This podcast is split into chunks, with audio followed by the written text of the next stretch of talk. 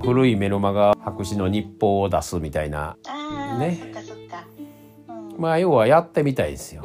うん上司何でも好きなこと言って何でもなんかこうあだこうだ言ってるのになんで夫にはできないんだろうって感じだもんな、そこをなんでできないんだろうってす責める必要がないですよね自分をね。ああそこの後ろに自分がダメだってなってるし何かを怖がってるってなってるからね何が怖いんだろうってなってるからそこへ行かないことですよね。だから全部誰と会おうがこの自分しかないんですよ。このあり方から紛失する自分だけを発信するっていうことですよね。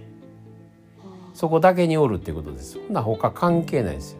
あのいつも絵描いてて楽しいとか思ってる感覚にいればいいわけでしょうん、でその上司その上司と喋ってる時も楽しいわけやしその外側でやってる時絵描いてる時がっていうレッテルを貼る必要がないですよね。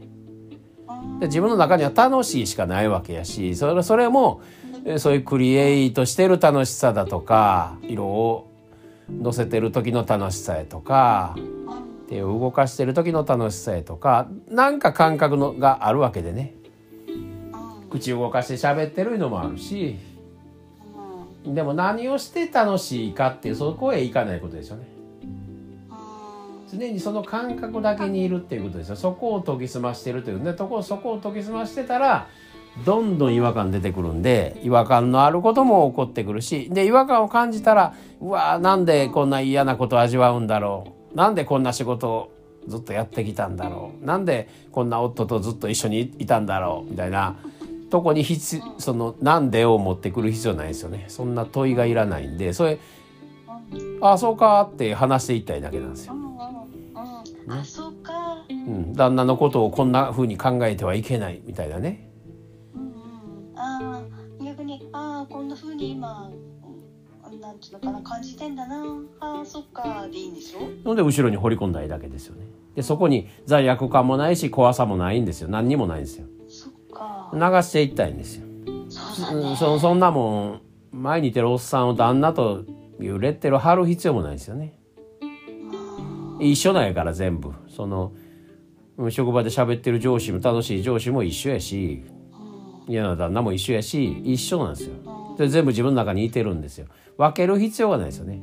分けるから分かろうとして分けるからややこしいんですよね。で分けて違和感を感じて本来の自分にある感覚を研ぎ澄ましてるんだけど多くの人はみんな違和感の方に行くんですよね。違和感が問題やこの問題を解決しないと幸せになれない。でそのためにどうしたらいいんでしょう。で長い間一緒にいてる旦那がといてるとイライラします。どうしたらいいんでしょう。でそういうワイドショーを見たり本読んだりするわけですよ。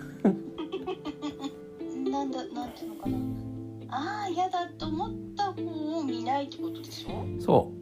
嫌だと思ったということはソースの感覚研ぎ澄ましたなっていうことですよね。だから研ぎ澄ます方に行ったらいいだけなんですよ。そうかあの逆の方を見る。そう。逆違和感を考える必要がないですよね。であえて分けてみんな見見る必要がないですよね。分けて分かりたいから分けてしまうんやけど僕らは。そっち側行かないっていうことですよね。あのこの間音声であのもう汚い部屋嫌だなと思ったら、うんうんまあ私は綺麗なお部屋が好きなのね、うん。うん。そっち？そう。で美しいしかないんやなってことですよね。美しいしかない、うん、だけど自分の中の美しさにいてもその部屋にお母さんが入ってきて「あんた汚い部屋で掃除しなさい」って言われるかもしれませんよってことですよ。その感覚はもう全然違うってことです人によって違うもんね。そう。だから誰かの意見聞いたらもうしゃあないですよ。本読んだってワイドショーを見て見て主婦はこう思ってます。この対策でうちはこうしました。言う必要がないですよね。そんな見る必要がないですよね。だから全ての対策から離れるいうことですよね。